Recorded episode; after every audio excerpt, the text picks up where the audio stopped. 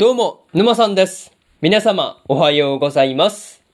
今回ですね、殺し合いの5話の感想ですね。こちら、語っていきますんで、気軽に聞いていってください。というわけで、早速ですね、感想の方、入っていこうと思うわけですが、まずは一つ目ですね。ホウとの決着というところで、まあ、ついにリャンハとホウの戦いがですね、決着していたわけなんですが、まあ、意外とあっさり決着がついてしまったっていうところはですね、さすがにびっくりしたところではありますね。また、リャンハがですね、銃を使っていたのに対して、まあ、ホウはナイフで挑んでいたわけなんですが、まあ、そんな銃とナイフっていうことで、まあ、圧倒的に不利っていう中で、リャンハにですね、ナイフでちゃんと傷を負わせるところまで行ってるんだっていうところがですね、ホウもすごいなぁと思ったところではありましたね。まあ、にしてもね、ホウがスンのことにこだわっていたっていうところにはですね、こう、上司だからっていうだけじゃなくて、まあ、子供の時に拾ってもらった恩義があるからだったっていうところもですね、なかなかいい話だなぁと感じたところではありますね。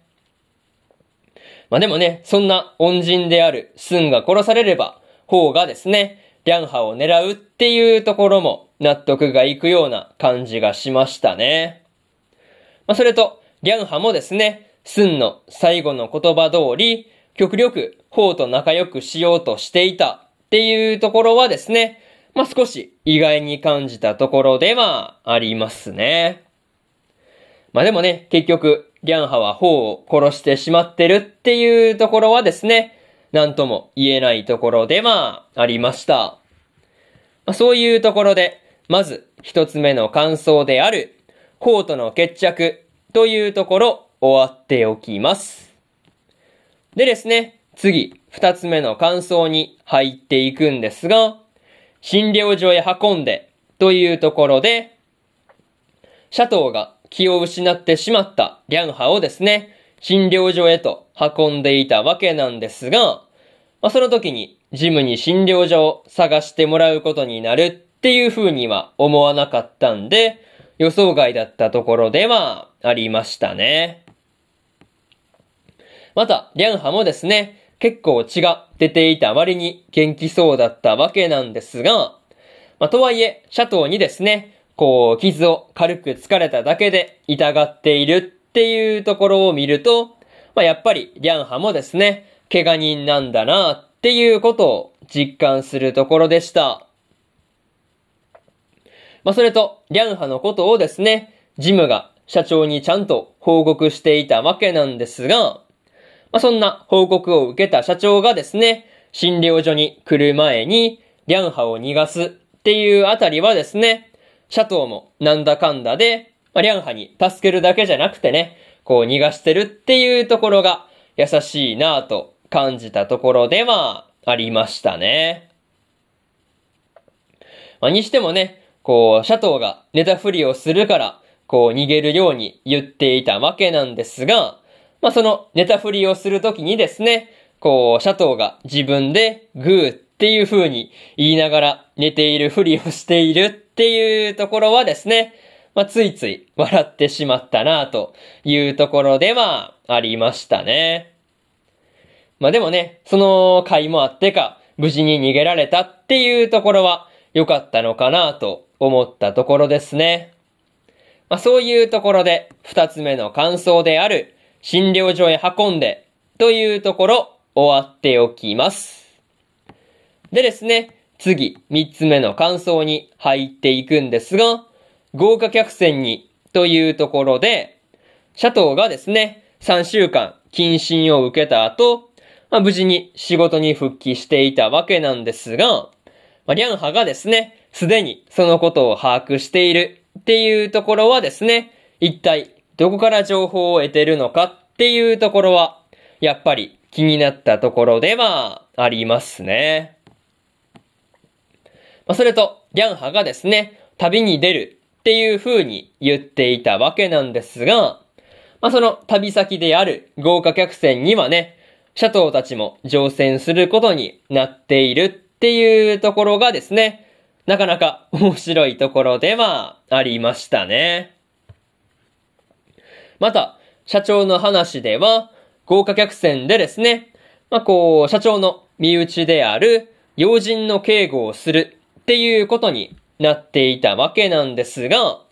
その要人がですね、まあ、どんな人物なのかっていうところが結構気になるところではありましたね。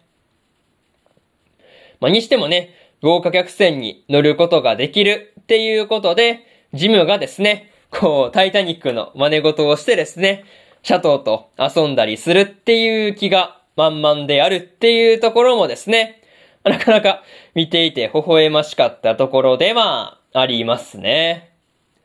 まあでもね、豪華客船での旅っていうところをね、満喫しながらも仕事をするっていう感じがですね、なかなかバランスが難しそうだと感じたところではありましたね。まあ、そういうところで、三つ目の感想である豪華客船にというところ終わっておきます。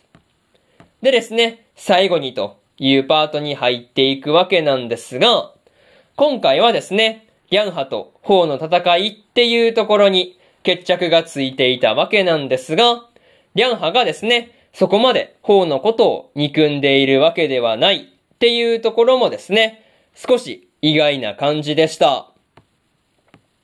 まあ、とはいえ、リャンハがですね、スンを殺した理由っていうところについては、まだ何もわからずじまいではあったんで、その辺の事情は知りたいなというところではありましたね。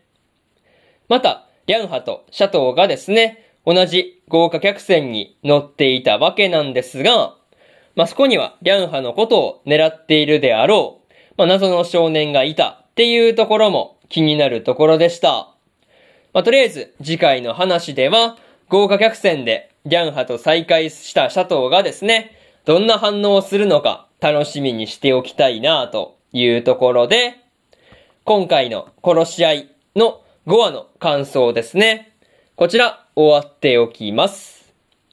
でですね、今までにも1話から4話の感想はですね、それぞれ過去の放送で語ってますんで、よかったら過去の放送も合わせて聞いてみてくださいという話と、今日はですね、他にも3本更新しておりまして、サビクイビスコの5話の感想と、天才王子の赤字国家再生術の第5話の感想。そしてですね、リアデールの第一にての第6話の感想ですね。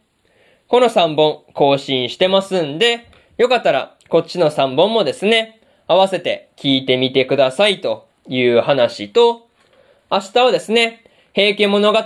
の第5話の感想と、9の6話の感想、そしてですね、ドールズフロントラインの6話の感想ですね。この3本更新しますんで、よかったら明日もですね、ラジオの方聞きに来てもらえるとものすごく嬉しいですというところで、本日3本目のラジオの方終わっておきます。以上、沼さんでした。それでは次回の放送でお会いしましょう。それじゃあまたね。バイバイ。